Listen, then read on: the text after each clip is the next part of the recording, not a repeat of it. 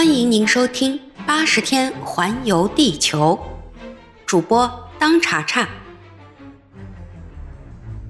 第三十一章：密探完全为菲利亚·福克的利益着想。菲利亚·福克耽搁了二十个小时，这都是路路通无意之间造成的，因此路路通感到非常失望。他这一下子可真的把他的主人搞垮了。这时，密探走进了福克先生，问道：“说真话，先生，您是急着要走吗？”“说真话，很急。”菲利亚·福克回答说。“我真的要知道一下。”费克斯说，“您是不是一定要在十一号晚上九点钟之前，也就是说，在开往飞利浦的游船出发之前到达纽约？有必要吗？”非常必要。假若没有这次印第安人袭击火车的事，您在十一号一早就可以到纽约了，不是吗？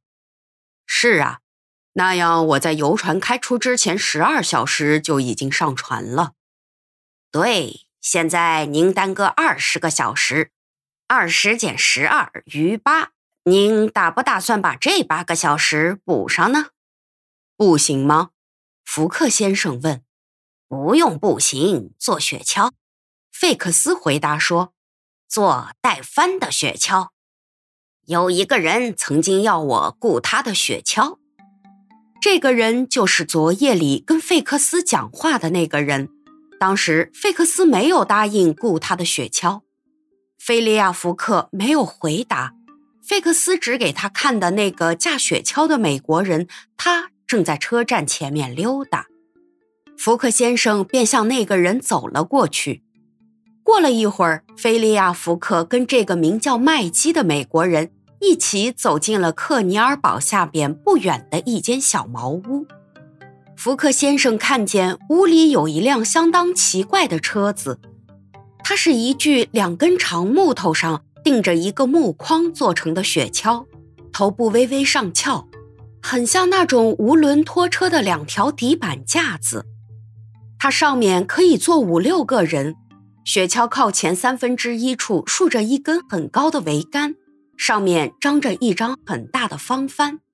这条桅杆下面有几条铁索结结实实的绑着，上面有条铁柱用来支撑这面巨大的布帆，后面装着一个单橹作为木舵，用来掌握方向。原来福克先生看见的正是一条单桅船式的雪橇，在冬季遍地冰雪的平原上，当火车被大雪阻碍不能前进的时候，就可以使用这种交通工具，从这一站很快地滑到另一站。这种雪橇可以挂上很大的帆，水上竞赛的快船要是挂上这样大的帆，就一定会翻跟斗。从后面吹来的风推动雪橇在平原的冰上疾驶，它的速度即便说不比特别快车更快，至少也和普通快车的速度相等。没有多大功夫，福克先生跟这个陆地小船的船主已经讲妥了价钱。现在风很好，西风刮得正紧，地上的雪已经结冰，只要几个钟头。麦基准能把福克送到奥马哈车站，那里的火车线路很多，四通八达，往来频繁，可以到芝加哥和纽约，这样就可能补上耽搁的时间。现在已经无可犹豫，只好这样去碰碰运气了。福克先生不愿让艾俄达夫人在露天旷野里做这样艰苦的旅行，天这么冷。再加上雪橇的飞快奔驰，他怎么能受得了？因此，他向艾俄达夫人建议，叫路路通陪着他在科尔尼堡等火车，然后由这个诚实的小伙子平平安安地把他护送到欧洲。艾俄达夫人不愿和福克先生分离，他这样决定使路路通感到很高兴。实际上，路路通无论如何也不愿意离开自己的主人，特别是因为费克斯还在跟着福克先生。至于说警察厅密探的思想活动，现在真是一言难尽。菲利亚·福克的归来是否使他的信心动摇了呢？还是仍然肯定福克是一个极端狡猾的流氓，企图这样环游了地球一周之后回到英国就可以逍遥法外了呢？也许费克斯现在对菲利亚·福克的看法已经有些转变，但是他绝不会放松自己的职责。他比任何人都更着急，想尽一切办法早一天回到英国。旅客们坐上了雪橇，他们都紧紧地裹在旅行毯里。两只大帆都张起来了，借着风力，雪橇以每小时四十英里的速度在结冻的雪地上飞驰开了。从克尔尼堡到奥马哈的直线距离至多也不过两百英里。美国人称之为风飞距离。如果风向不变，五个小时就可以跑完这段路程。如果途中不发生任何意外，下午一点钟就能到达奥马哈。这是一种什么样的旅行啊？旅客们紧紧地挤在一起，连一句话也不能说，因为雪橇跑得越快，人越觉得寒冷，冷得无法张口说话。雪橇轻盈地在雪地上滑行，正像一条滑行在水面上的小船。它比小船更稳，因为小船至少也会有些波动。当寒风吹过大地时，雪橇被那两只像巨翼一样的白帆载着，就像是离开了地面，腾空飞行。麦基紧紧握着舵把，保持着直线前进。雪橇有时要向一边倾斜。只要麦基转动一下尾舵，它就会马上恢复笔直的航线。前脚帆也挂起来了，大脚帆已经不再遮挡它的风路。大帆上又加了顶围，张起了兜风的顶尖帆，这样就更增加了整个雪橇的翻面，也加大了风的推动力。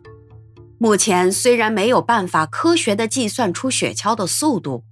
但是可以断定，它前进的速度每小时至少也有四十英里。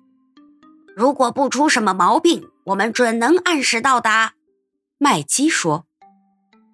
麦基很希望能按预定的时间到达奥马哈，因为福克先生已经照样许诺了麦基一大笔奖金。雪橇笔直地穿过了这一片犹如风平浪静的大海一样的平原。平原像是一个辽阔无边的结冰的池塘，在这个地区，这一条由西南向西北延伸的铁路，经过大岛和内布拉斯加州的重镇哥伦布斯，再经过修列尔、弗列蒙，最后到达奥马哈。这条铁路始终沿着普拉特河的右岸前进，雪橇从弧线内直线穿过，缩短了这条铁路形成的弧形线路。麦基从弗列蒙超直路前进，毫不担心普拉特河会阻断他们的去路，因为河水早已结冰，一路尽是平坦的冰雪，可以畅行无阻。所以，菲利亚·福克目前只担心两件事儿：一是怕雪橇出毛病，二是怕风向改变或是风力骤减。但是，风力一点没有减弱，相反的。那条被钢索结结实实绑着的桅杆都被风刮弯了，这些钢索仿佛是乐器上的弦，被一张无形的弓拉着，发出嗖嗖的响声。在这种如怨如诉的和谐乐声中，在这种极端紧张的气氛中，雪橇在疯狂的奔驰。这些钢索发出的声响是五度音程和八度音程，福克先生说。这是福克先生在这段旅途上说的唯一一句话。艾俄达夫人紧紧地裹在皮衣和旅行毯子里，旅伴们尽一切可能不让她受到寒冷的袭击。至于路路通，他整个脸庞又圆又红，活像傍晚沉浸在薄雾里的太阳。他正喝着那刺骨的寒风，他又恢复了他那种固有的信心，萌生了成功的希望。本来该在早晨到达纽约，现在要晚上才能赶到。但是即使在晚上到，也还是很有可能赶上开往利物浦的游船。路路通甚至很想跟他的同盟者费克斯握手，表示感谢，因为他没忘记，正是多亏这位侦探才找到了这一辆带帆雪橇。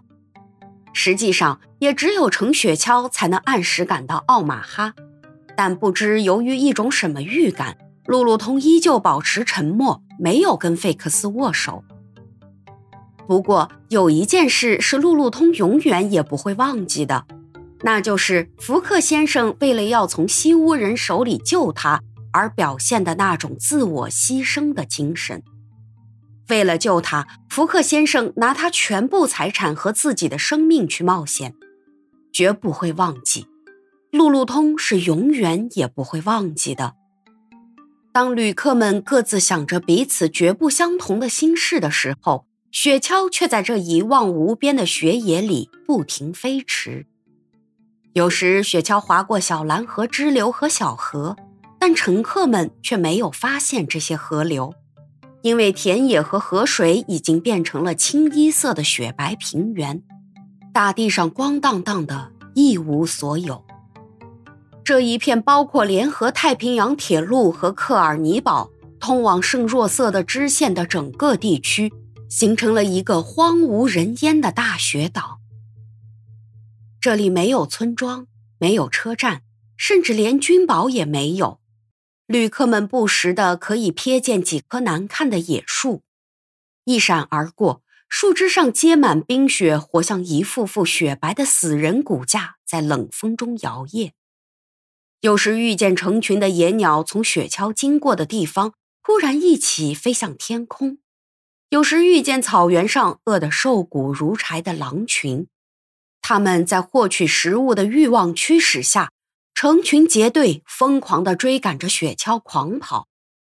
这时，路路通紧握手枪，随时准备向那些最接近雪橇的恶狼射击。万一在这个时候雪橇出了毛病停下来，这些被野狼追逐的旅客们就会有送命的危险。但是雪橇走得很好，它很快就跑到前头了。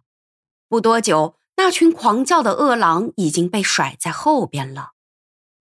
中午十二时，麦基从一些地方认出了他们正在穿过结冰的普拉特河。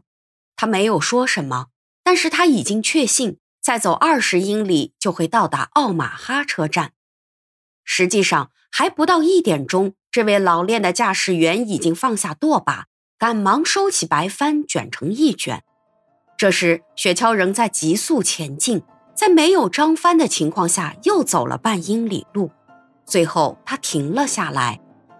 麦基指着一片被白雪覆盖的房顶说：“我们到了，到了，真的到了，到了这个每天都有无数火车开往美国东部的奥马哈了。”路路通和费克斯先跳下雪橇，活动一下冻麻了的四肢。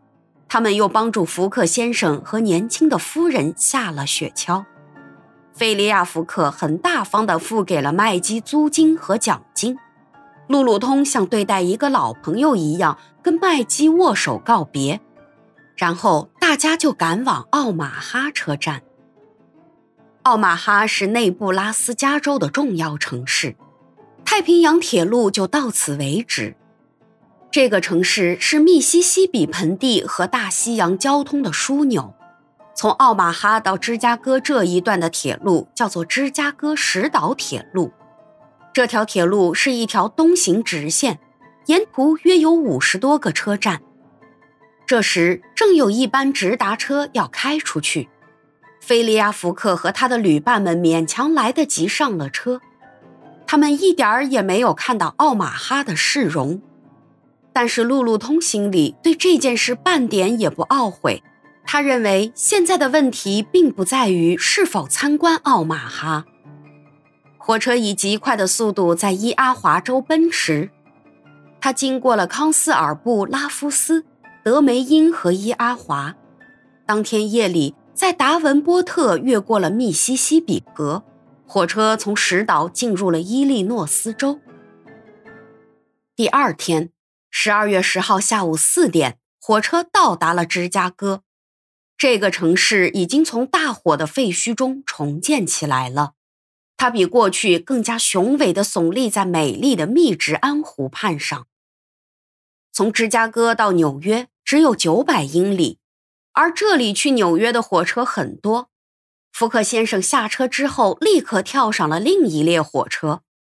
这是一辆属于匹兹堡韦恩堡芝加哥铁路公司的轻快机车。他拖着列车离开了车站，全速前进，好像机车也知道这位尊贵的绅士再也不能耽搁时间了似的。